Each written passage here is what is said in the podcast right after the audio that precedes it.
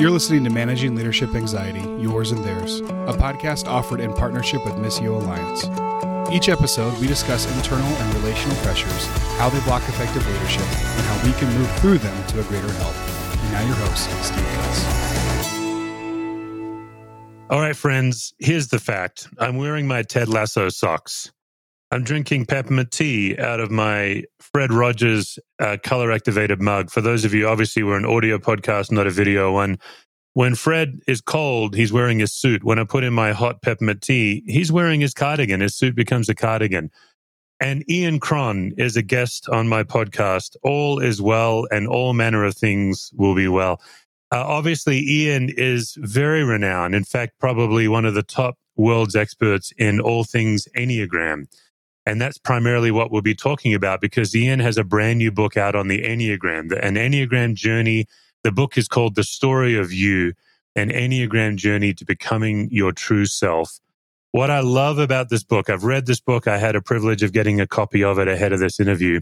I love this book because I was actually first introduced to Ian through his storytelling. Uh, he is a first class maestro storytelling, as many of my listeners know. I love a good story. I love quality writing. When I was in the thick of deep anxiety as being a lead pastor, I, I, somehow stumbled across a book called Chasing Francis. I believe it was Ian's first book, where he kind of shared, uh, through a fictionalized account, he shared his own journey of deconstruction, the challenges of the lead role when Ian was a lead pastor. And uh, I I took that book so seriously that when I got to do some traveling, I made a point to go to Assisi, largely because of that book. Ian followed up with an incredible memoir uh, about his life uh, with Jesus, his father, the CIA. I won't spoil it, but another amazing book. And then, of course, The Road Back to You, which is probably what Ian is most famous for, as well as his incredible podcast, Typology. But the book that just dropped in December, The Story of You. What I love about this book is Ian gets into our childhoods. He, he uses narrative. He shares a lot of people's stories. And once he sets up the framework of how what happened to us as kids and how we make meaning of it, the story we tell ourselves. He then puts it through the lens of the nine uh, numbers on the Enneagram. Ian, what a treat to have you on the show. Thank you for joining me. It's a delight. I can't wait. Great. So, Ian, Enneagram, you're an Episcopal priest, you're a therapist. It's, it's, you, you have all of these angles in which you help us kind of unlock ourselves. Let's just get right into the story we tell ourselves maybe you'd you'd start by letting us know what is the story we tell ourselves and just how is it formed in our earlier memories as kids mm. well you know um, i think as as little people all of us begin to craft and subscribe to a narrative about who we are and how we think the world works based on things like trauma little t or capital T, uh, based on the internalized messages and taken for granted beliefs that we pick up from our parents, uh, and those can be real or perceived from our parents, from our friends, from our coaches, from our culture, uh, from all the important people in, in our lives. Now, those stories, and I would say that for the most part, these are broken stories. Um, these stories really help us in childhood to make sense of the world, to make sense of our experience, um, without those stories, as you know, we would begin to fall prey to literal pathology, right? If you don't have a narrative, your life becomes incoherent, right? So we need one. But unfortunately, we unconsciously drag those stories into adulthood in such a way that, as Carl Jung said, that which helps you in the morning of life uh, will undo you in the afternoon of life. That's a bastardization of the quote, but that's essentially what, what, what he says. Yeah. And as you know, if you drag those stories and continue to live by their dictates in in uh, adulthood, they're to really make a mess of your life. And so I think the Enneagram is so helpful in this regard because I think what it presents us with are nine archetypal stories that we see so often in the general population that we probably ought to pay attention to them, right? I, I don't know if this is every story that people tell themselves. But I do think, gosh, we see them so much that I'm sure that 99% of readers will find one and say, gosh, that story really sounds like mine. And then in the story of you, what I begin to do is help people deconstruct that story, to exhume it, to deconstruct it, and begin the process of reauthoring uh, an adult story versus living in a children's book for your whole life. Great. Yeah, you just mentioned in passing, Ian, the little t traumas and the big T traumas. Once in a while in my work, I'll run into people that tend to minimize this kind of work. They'll they'll say, look, you know, my parents were great. Like as if the idea that going back into childhood experience is somehow looking for someone to blame. That's really not what you're doing here. Maybe you'd be willing just to talk briefly about little t, big T traumas for those of us who wouldn't look back on our childhood as a traumatic experience. Sure. Well, I don't think anyone's born into this broken world can pass through it without some level of trauma. I just don't think it's possible, right? Now, when I mean by little t trauma, it could be complex trauma, right? Where we just kind of go through low level trauma over a long period of time. It's a sort of repeated trauma, maybe on the same theme in the same way or not. And then, of course, we have big T trauma, which usually is around some singular event uh, that we had no capacity to process in the moment. It just flooded us, overwhelmed us. Um, and that's a, a, different kind of, a, of an experience. But, you know, uh, I, I, just don't know how anybody can escape from the, the, you know, the bruising of living in a broken world, right? Uh, now, people could call it something other than trauma, but I think that's probably a, a, a better term, you know? Now, when I meet people who say I had a really charmed childhood, and you know i really don't have anything to work through i, I actually have a, a, label for that. It's called reality resistance disorder.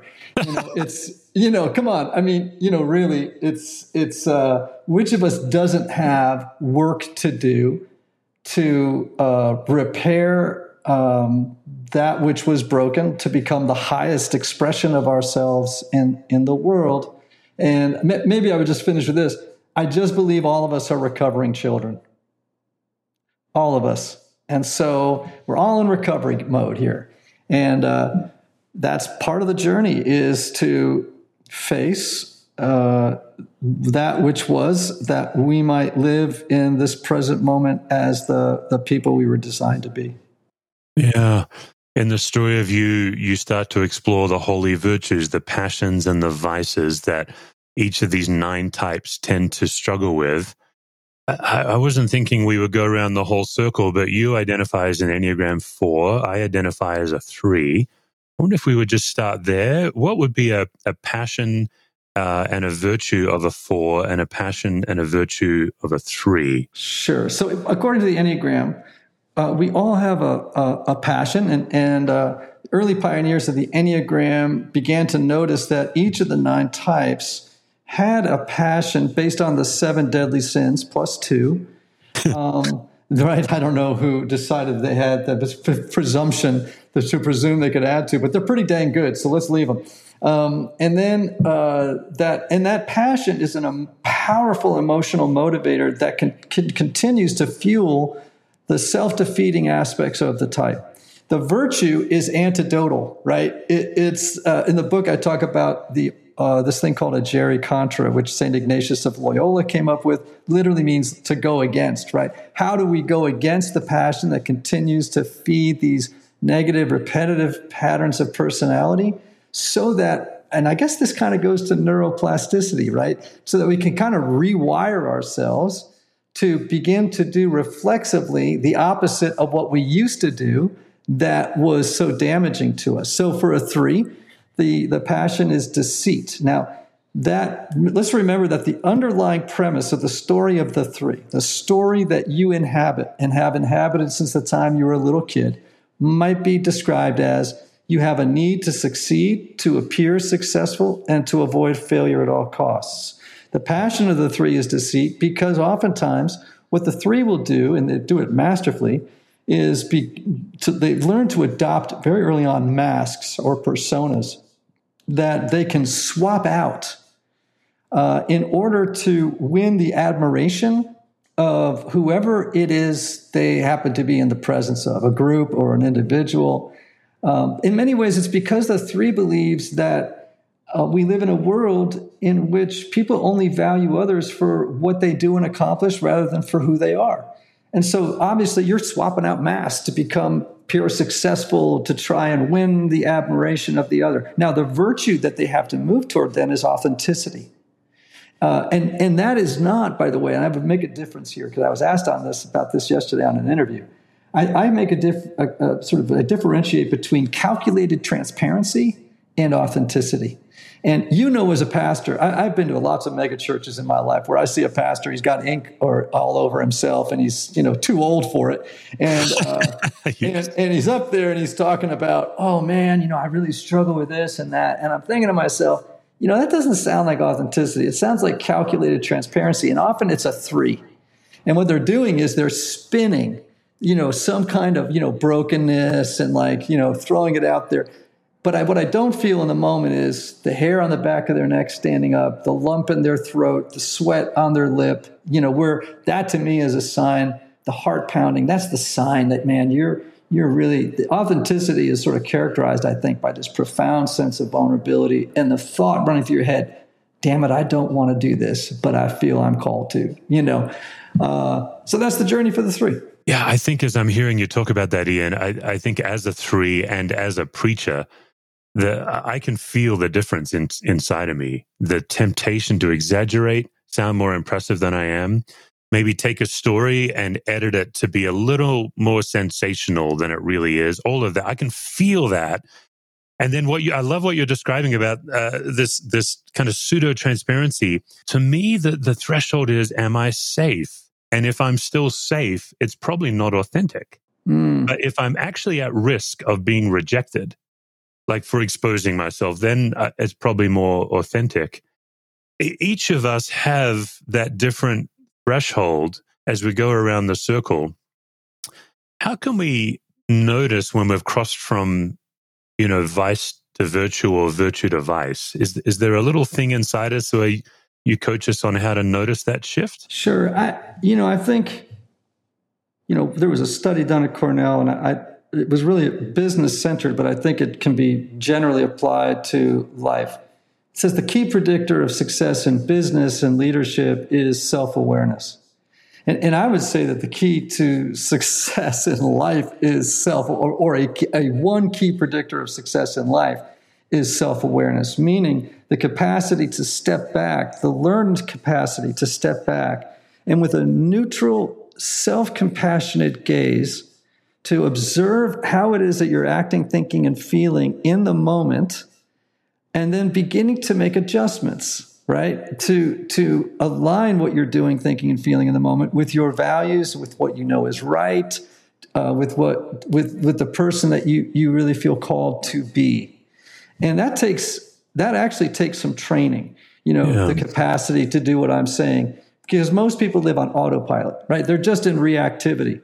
And, and I would be saying, look, I want to teach you how to be living in responsiveness and receptivity versus reactivity. And that capacity is that ability to, again, with self compassion, to monitor okay, what's happening in my inner world right now? Am I living in authenticity? Am I being deceptive right now? You know, you were describing it. You know, I, I can feel it in the moment yeah. when I'm, you know, I'm not being, I'm, I'm spinning things or I'm embellishing or I'm trying to make myself look good. And, you know, uh, versus just wanting to tell the truth in such a way that it, it will bless the people I'm speaking with. Um, and I think for all nine types, these stories that are so powerful and so so sticky, um, we we have to learn the ability to to learn our our propensities for living in virtue and vice, and and then step back and say, where am I right now, and do I need to make some adjustments to live in the true self of of who I am. Okay, so some of the people of these different types have a harsher inner critic than others. Particularly, let's say the people who identify as an Enneagram One, they're going to have some of the harshest inner critic. Uh, what I've noticed when I do my workshops on lowering reactivity and things like that is, is my Enneagram One people. That all they're all they're doing is they're co-opting my tools as another way to condemn themselves. Yes. So what you just gave us is this incredible gift where you said, you know, use curiosity and self-compassion. Yes but then an Enneagram 1, can even say, well, you're not doing that very well. You know what I mean? Mm-hmm. Like, it, yes. getting out of that, um, getting out of the way of yourself is a really tricky thing. H- how do you help, say, an Enneagram one or any any of the numbers that have that harsher inner critic, that strong voice of condemnation? How do you help them pause long enough to start to mistrust it? I guess I would ask. Sure. Yes. You know, it's amazing that we are so loyal to our broken stories, right? Mm. Uh, even though they they uh, uh, are so self limiting. You know, here's a really funny way that I've worked with ones. It's going to sound dumb because we all have an inner critic, right? Some are just the volume is a little bit louder than others, right? Yeah. Because we fall short of some ideal uh, view of ourselves, and then the degree to which we fall short, right? The more we fall short, the louder the inner critic becomes. I tell people, I want you to write down what it is that you're telling yourself, right? Tell me, write down the stream of negative self commentary running through your head right now, or just note it. And then what I want you to do in the moment is I want you to sing it out loud to the sound of, to the tune of happy birthday. right? So it's something like this. I'm the worst parent in the world. I will never be worth anything. You know, just just write it down and sing it out loud. And what they begin to realize is how absurd the stream and how and how the, the stream of negative self-commentary is just that. It's just words going by. It mm-hmm. has, you know, it's just because you think it doesn't make it true. So, you know, it's like just the process of doing it, they just start to laugh at themselves. Mm. They laugh at the stream of negative self commentary. They don't deride it. They don't, you know, like uh, look at it and say, this is, see how stupid it is. It's just like, look how silly this is, right? Um, and uh, I can't tell you how many people have told me that that goofy exercise has helped them. They'll do it in the car. like they can feel the weight of it hitting them in the house. They go, don't wait a second. Just walk around the house singing this, you know, uh, as loud as you can. Other types, I'll say, I want you to just read your stream of negative self commentary, or just as you in the moment as it's hitting you, and use a whiny voice. So it's like this: I'm no good. I wish I was. And I said, it just begins to help it evaporate. You know, it's almost like the grip of that thing begins to mm. loosen. And so, yeah, kooky therapeutic advice, but there it is. Oh, it's so helpful because I do think the voice of our inner critic, uh, the the treadmill that that our our our vices put us on, is very earnest, right? It, it it's so serious, and and even like one of my favorite systems theorists, Carl Whitaker, he mm. he really uses playfulness and absurdity uh, as a tool to dislodge it. I love that you're giving us just that simple kind of way. The, the, other thing I've noticed, Ian, I'd love to get your reaction to is I've I've I've done inner critic work. I've noticed that when I when I live into a story, like a lot of what you're writing about in the story of you, is the simple idea that we have agency, that we are able to create a new story for ourselves and then live into it. Uh, what I've noticed as a 50 year old man now is that story keeps updating and changing. I'm still fundamentally who I am, but there's growth and progress. My inner critic has the same damn message it had when I was like 12. It's never updated for my current circumstance. And it's helped me to mistrust it. I, I first noticed that in the Russell Crowe movie, uh, where he really struggled with uh, paranoid schizophrenia. And he was able to notice that the voices had never aged. It was like Bart Simpson. Like, so my yes. inner critic is Bart Simpson. He never grows up. And yet, why am I still giving him all of this attention?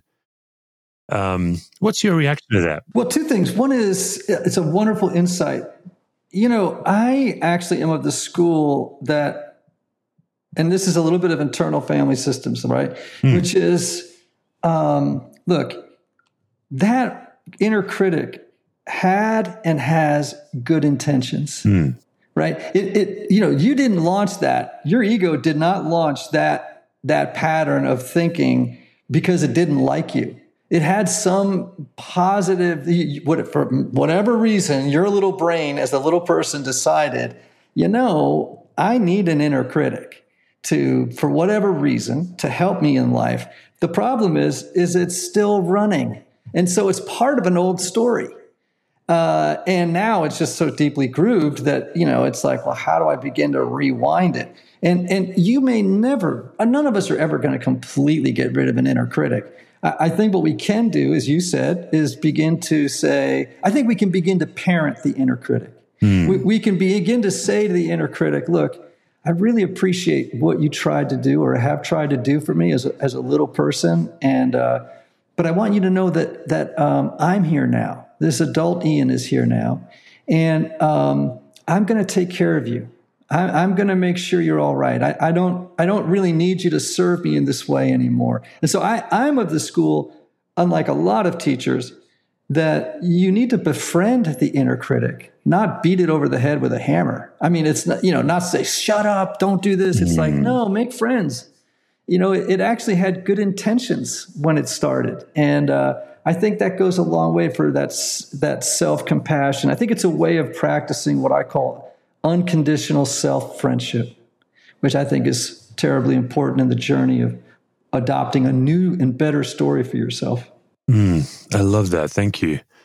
So in the story of you, you lay out a path for us. Like you, you in each chapter, you you focus on each number. You have all of these people, and what I love about the book is how you, it, it feels like we can find ourselves in these stories because you've given us real people and their struggles and. But you do lay out a path for us, Ian, uh, called uh, SOARS. Obviously, my Aussie accent, uh, S O A R S would you lay out for us those steps? What are those steps? Yeah.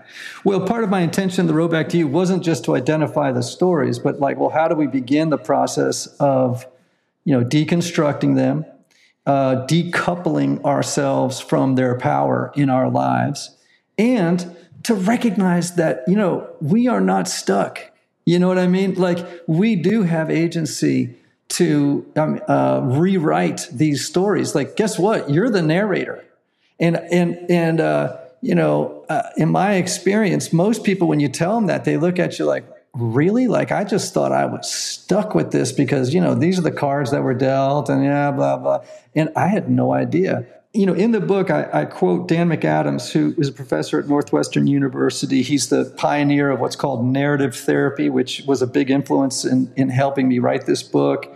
Uh, and he just says all transformation is story transformation. Now, that's an amazing statement.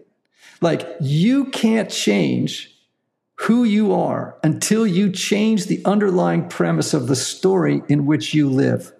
And so, if I went through, and this is amazing too, like when you look at the underlying premise, the unconscious motivation of all nine Enneagram types, what you will see is that they are in direct opposition to the story of God. Now, that's an amazing deal because that's how you know for a fact that they're broken stories. So, for the one, do you act where where in your tradition, for example, Steve, does it does it say I need to be perfect and I need to perfect others in the world in order to realize love in my life? Where, where does it say, I, I, for Enneagram 2s, where does it say that in order to find love from others and from God, I need to meet the needs of everybody else while at the same time disowning my own personal needs? And I could go through all nine types. Yeah. Now, the underlying premise of that story is where the change, changing, uh, you know, uh, interrogating and, and, and beginning to soften that story to adopt a new one is where the money is. You know what I'm saying? Like yeah. that's where the that's where the money is. So soar. Sorry, it took me a minute to get to it. No, great. Uh, the first thing we want to do, and I think on the journey, is we got to see the story we've been living. You know, Wendell Berry has this great quote. It's in the book, right? He says, "If you don't know where you're from, you'll have a hard time saying where you're going." And you know this as a therapist, right? We don't want to camp out in the past forever, but we do have to see where the old story began, to really exhume those hurtful events, the unchallenged, uh, taken for granted beliefs, and the unhelpful internalized messages from childhood that continue to rule our lives today, right? And, and you and I would call that an origin story, right? Um, as, as therapists. Th- then the next step is to own and that that involves exploring the, the both the shadow side as well as what Carl Jung would call the golden shadow, that which is beautiful beautiful about us for each type. And then obviously this is an uncomfortable but really he- healing exercise um, you know, for me as an Enneagram 4 and a person in recovery from alcohol and drug addiction for uh, quite some time, um, you know, part of the journey was saying, okay, my story is an Enneagram 4. This belief that there was something so fundamentally broken in me, some unnameable fatal flaw that I had to compensate for by being special and unique, and this belief that I would never belong or be whole in the world without, etc. Right? that story led to my, in many ways, becoming an addict and an alcoholic, right? I mean, that belief, right? It launched a story that in now it helped me as a little kid, but in adulthood, it got me into treatment. right? That story no longer served me, right? Yeah. So I had to own, well, what did that do to my friends? What did it do to my family? What did it do to me living in this story? And just to kind of begin to inventory it right? Again, with self compassion, right? But rigorous honesty. Then the, hmm. the third thing I would say is then we have to awaken.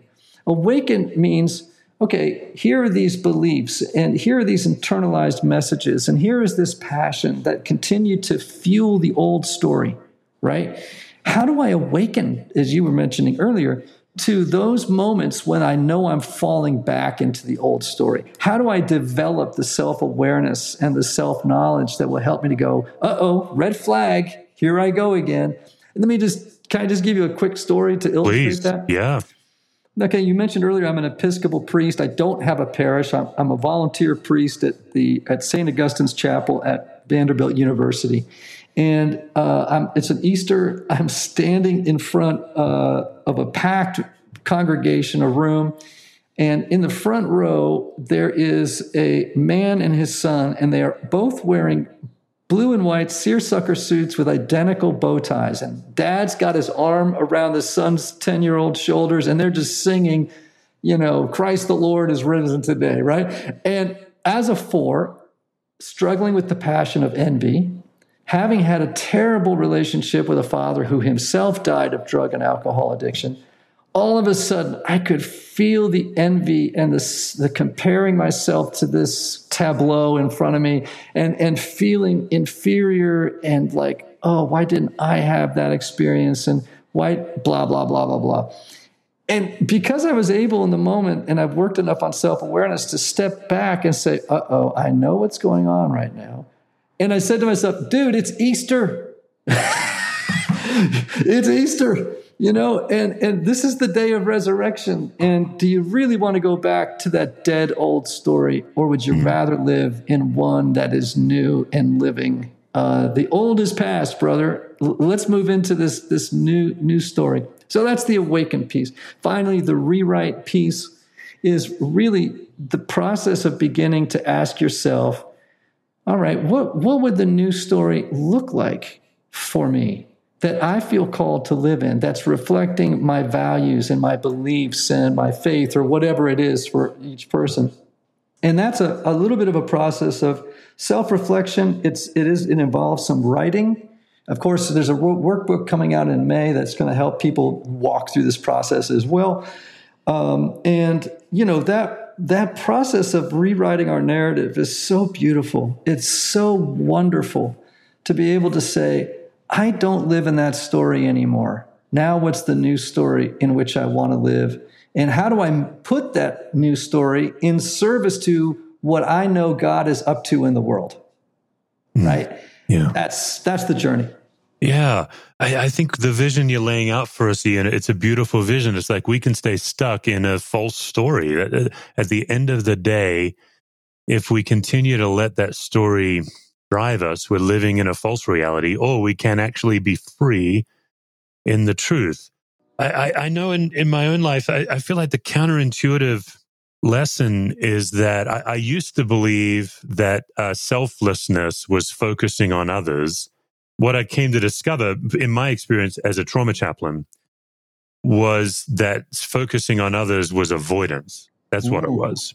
I thought I was being selfless because what, what I can do is I can open the Bible and co opt onto the words of scripture my own false narrative and then see that false narrative in there, if that makes sense. And yeah. that's what I was doing as a chaplain.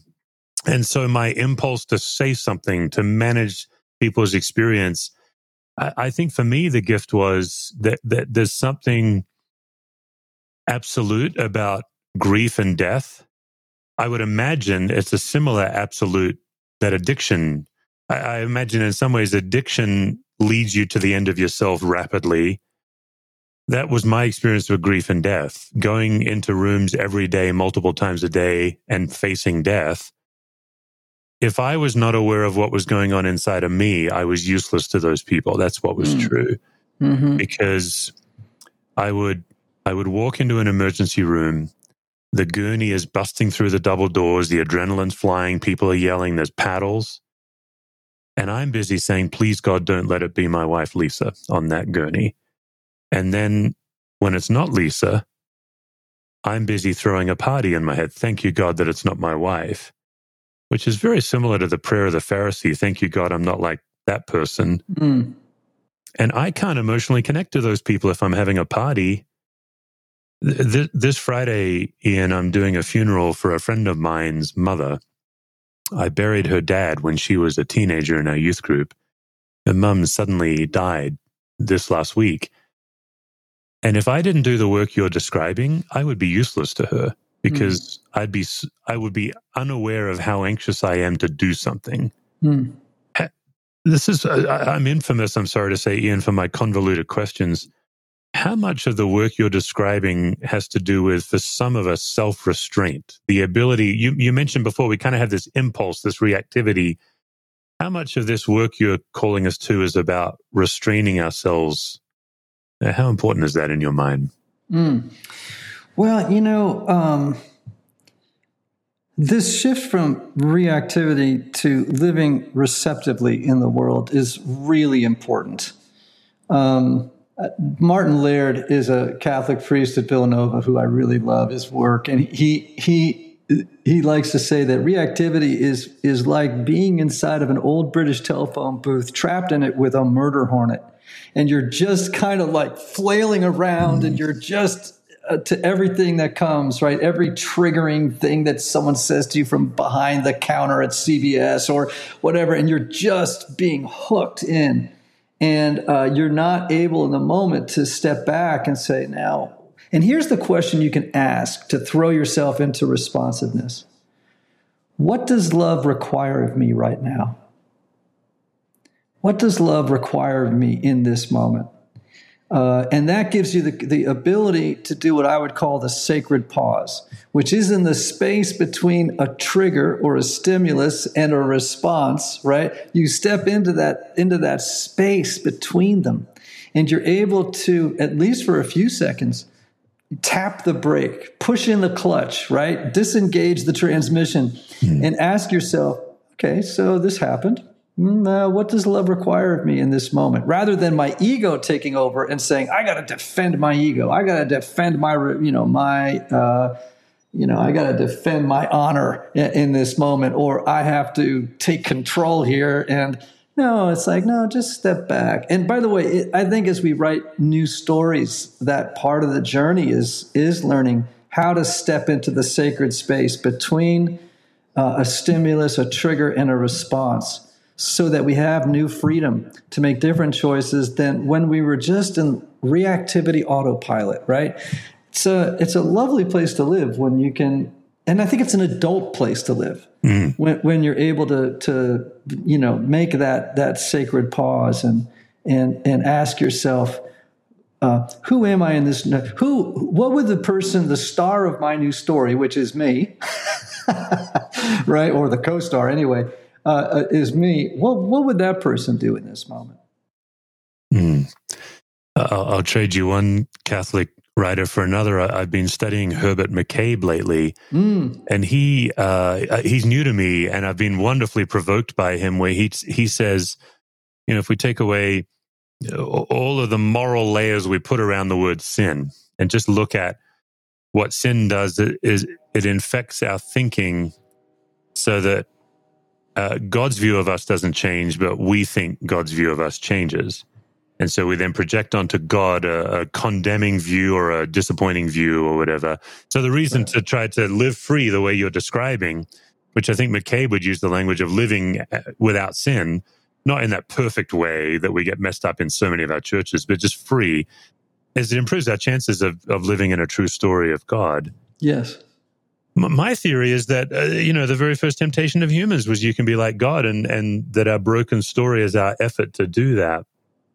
How do you help us to see God's true story over the story we tell ourselves? Yeah. So there's actually a paper that was written years ago. I can't remember the guy's name. I think was last name was Johnson.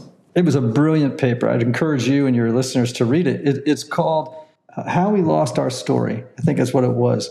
And basically, what he says is, you know, back in the Middle Ages and prior to um, the age in which we live, you know, people all sort of saw the world through uh, a biblical lens, whether they believed it or not. Right? There, there was hmm. okay uh, and that that lens um, permeated all of culture, right? And we've lost that story. I, I understand the Bible and God as a as a narrative, and it's a story uh, of God's relationship with us or throughout history. And my whole thing is, look, we have to create a story of Steve and Ian that that fits underneath the umbrella of that larger story. I was asked in a in a um, interview yesterday, you know, what what is kind of your mission? And I said, well, it is to um, help people enter into deeper conversation with the mystery of God in their own lives. That's that's that is the errand upon which God sent me to earth, right? It's like, Ian, I want you to be the guy. Now that's my story. And that story fits under the larger redemption agenda program of God. And, and that story of mine is, is meant to, in some way, um, accelerate or help the story of God to be realized in the world. Now, I say that with humility because mm-hmm. I'm just one teeny little chain among billions of other stories out there, right? But if we all could bring our personal stories into alignment with God's greater story, to the degree that we do that, the more happiness and joy and satisfaction we'll, and, and a sense of purpose and meaning that we'll, we'll have in life. Yeah, thank you for that. The high percentage of my listeners are local church leaders. I'd like mm. to just wrap up before we get to the dreaded gauntlet, which is imminent. Uh, just, just like to uh, just get your take on the pressures that local church leaders face. I think in some ways, one of my jobs on the earth is to help local church leaders understand that they can be exactly human sized and that's enough. I, I, think we feel all these pressures. You've been in local church leadership. Uh, what pressures are you seeing that local church leaders are facing nowadays? Um, how can your work uh, help them, you know, make sense of that? You know, the first thing that comes to mind is a quote from Chasing Francis, where uh, the main the, the main character's mentor says, "All all ministry begins at the ragged edges of our pain."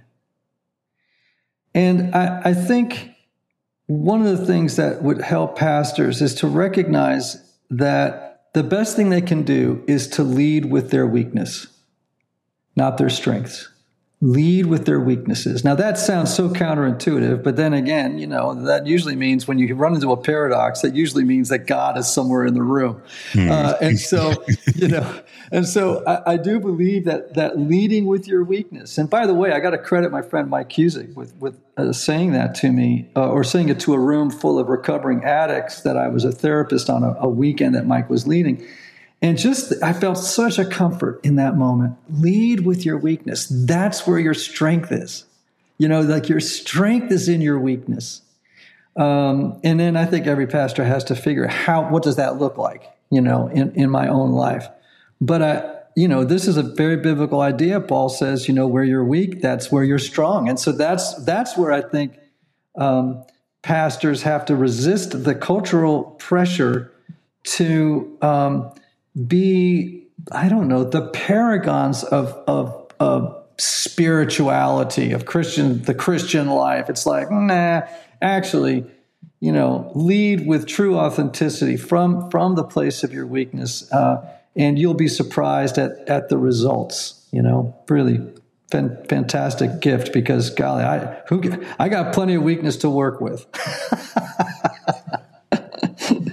yeah, what you're offering there, I think, is such a relief from pressure. I, I love what you just you, right at the end there. You about like this idealized, fictionalized Christian life that actually no one's living. Mm-hmm. Right? Stop perpetuating that and and show a yes. human a human on display. Yes, absolutely. Yes.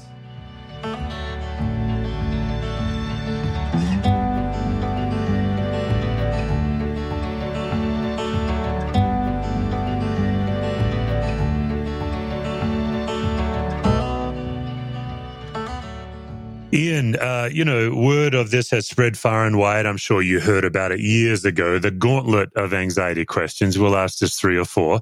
Uh, the first one is um, uh, we've been doing some family of origin work on the podcast lately. What would be one asset that you've inherited from your family story, and what would be one liability? Oh, well, I'd say one one asset um, is I learned resilience the capacity to bounce back. As I mentioned earlier, I grew up with a father who was uh, an alcoholic and a drug addict, uh, succumbed to that disease at the end of, uh, died at the age of 63.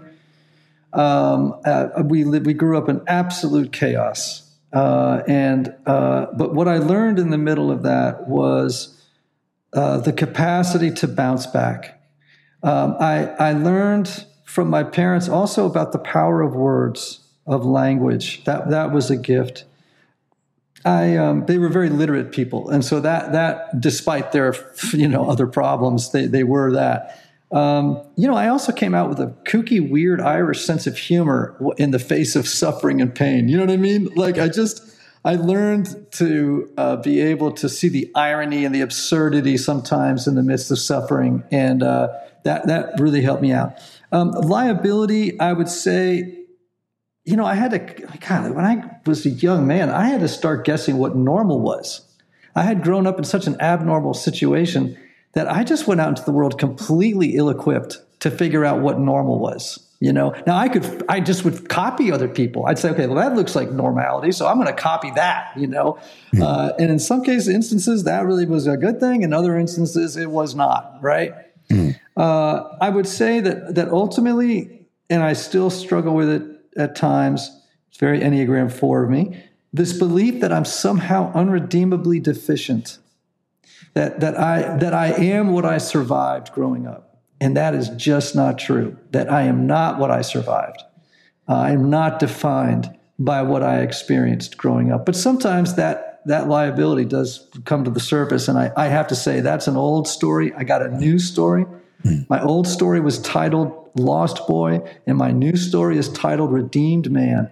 And I have chosen to live in Redeemed Man today. And uh, slowly over time, uh, I'm starting to believe it.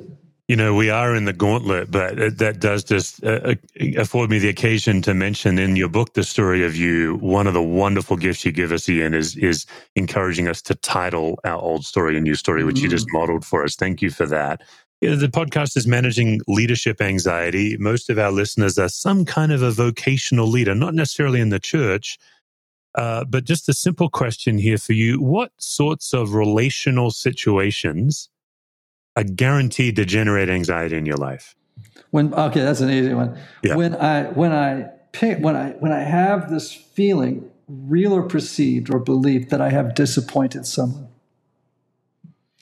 and uh, I, I, can that can light my hair. You know, I always think you just mentioned Bart Simpson earlier in yeah. relationship to the inner critic. Like I imagine just Bart Simpson with his hair on fire, running around inside my head, going, "Oh no, I've disappointed someone." You know what I mean? Yeah. And just this feeling of failure. You know, this feeling, and also that I'm going to somehow or another be punished for for disappointment. Now, do you see? That's an old story belief. Yeah. That's an internalized message I grew I, that I picked up as a little person. If I fail other people, I will be punished. If I disappoint other people, I will be abandoned by them. That's an old story. That's an old message, fueling an old story. And in those moments, I just have to step back and, and ask myself the question really? Is yeah. that what's going to happen? Yeah. Um, no. And by the way, if it did happen, would we not survive it? And the answer, of course, is yes. And yeah. uh, So anyhow, that that's an example in relationships that man that that's a pretty common pattern for me. Mm.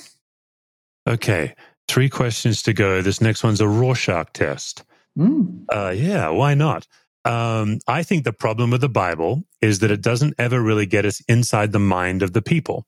And so mm. what happens is we then project our view onto those people. So if we can get into the temple court, Jesus is on trial for his life in front of Pontius Pilate. Peter is out in the courtyard with a servant girl.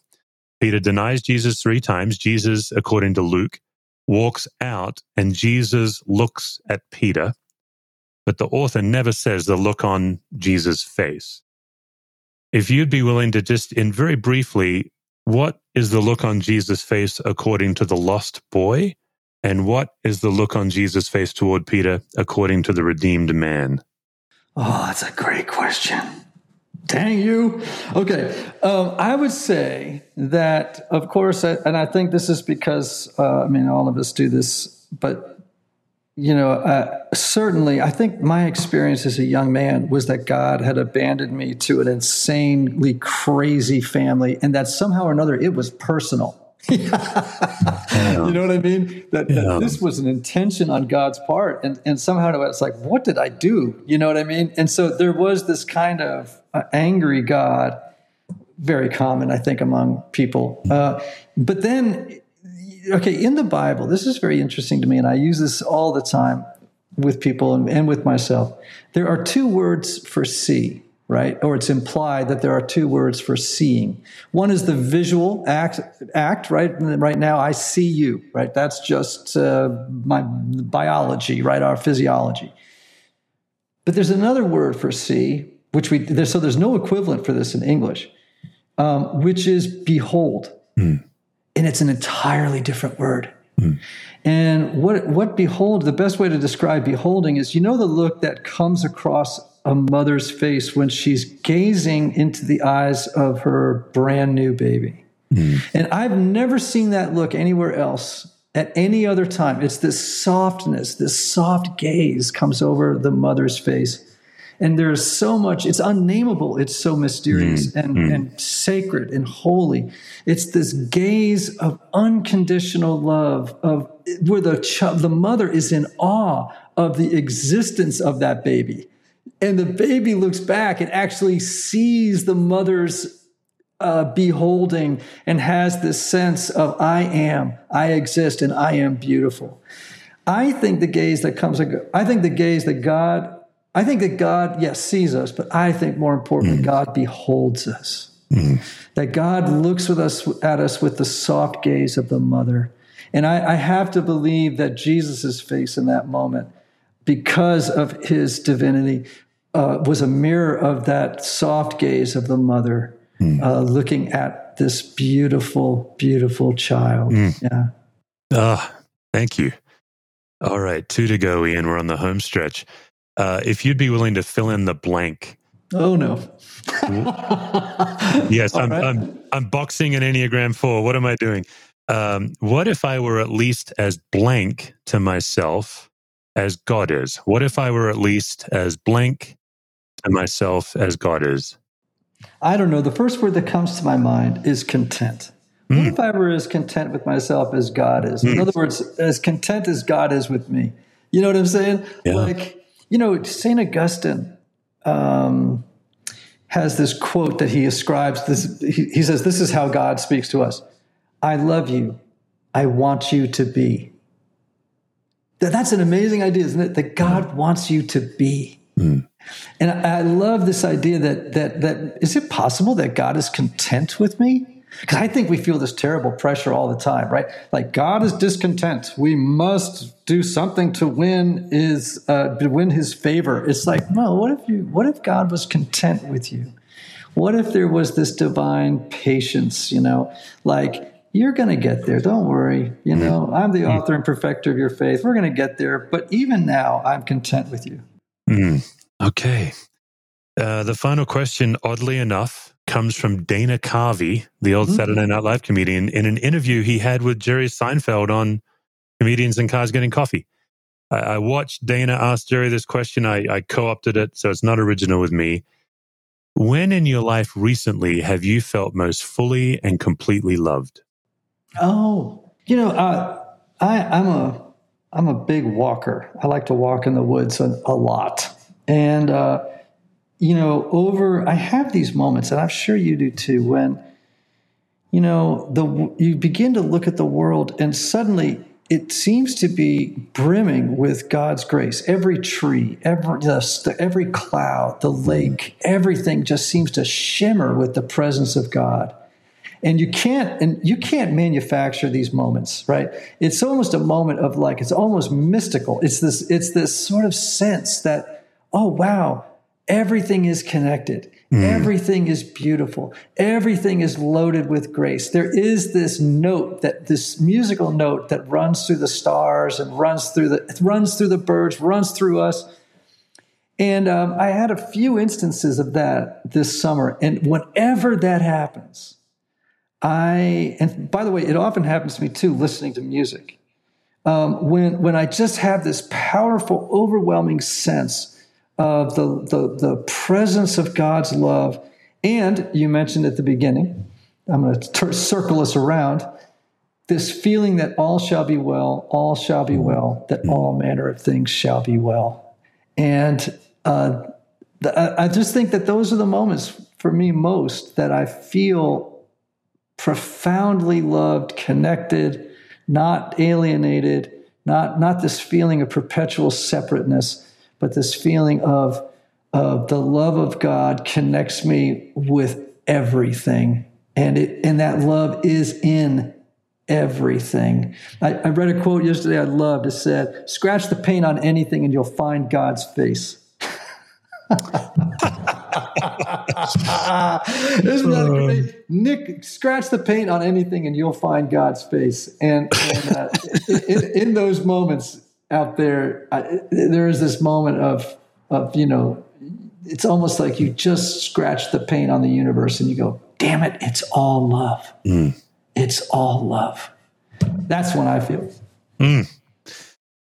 Ian Cron, latest book is The Story of You, just released in December. It's still fresh.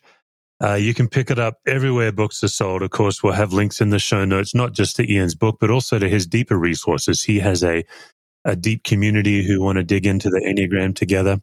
Ian is a household name for a reason. First of all, he's done his own deep work. Ian has stewarded his pain, in the wonderful words of Fred Buechner. Uh, Ian has taken his life and really stewarded it. He, he's also gone deep in research. But I think what I am so grateful for, Ian, is how you, you, your ability to craft that depth into something accessible for the rest of us. I think that's why you're as busy as you want to be right now. Thank you so much for taking the time to come on the MLA podcast. Uh, I I had high expectations for our time, and it's it's fully exceeded it. This has been a delight for me. Thank you so much. Thank you, Steve. It was a delight for me too. For more resources, visit stevecuswords.com or missioalliance.org.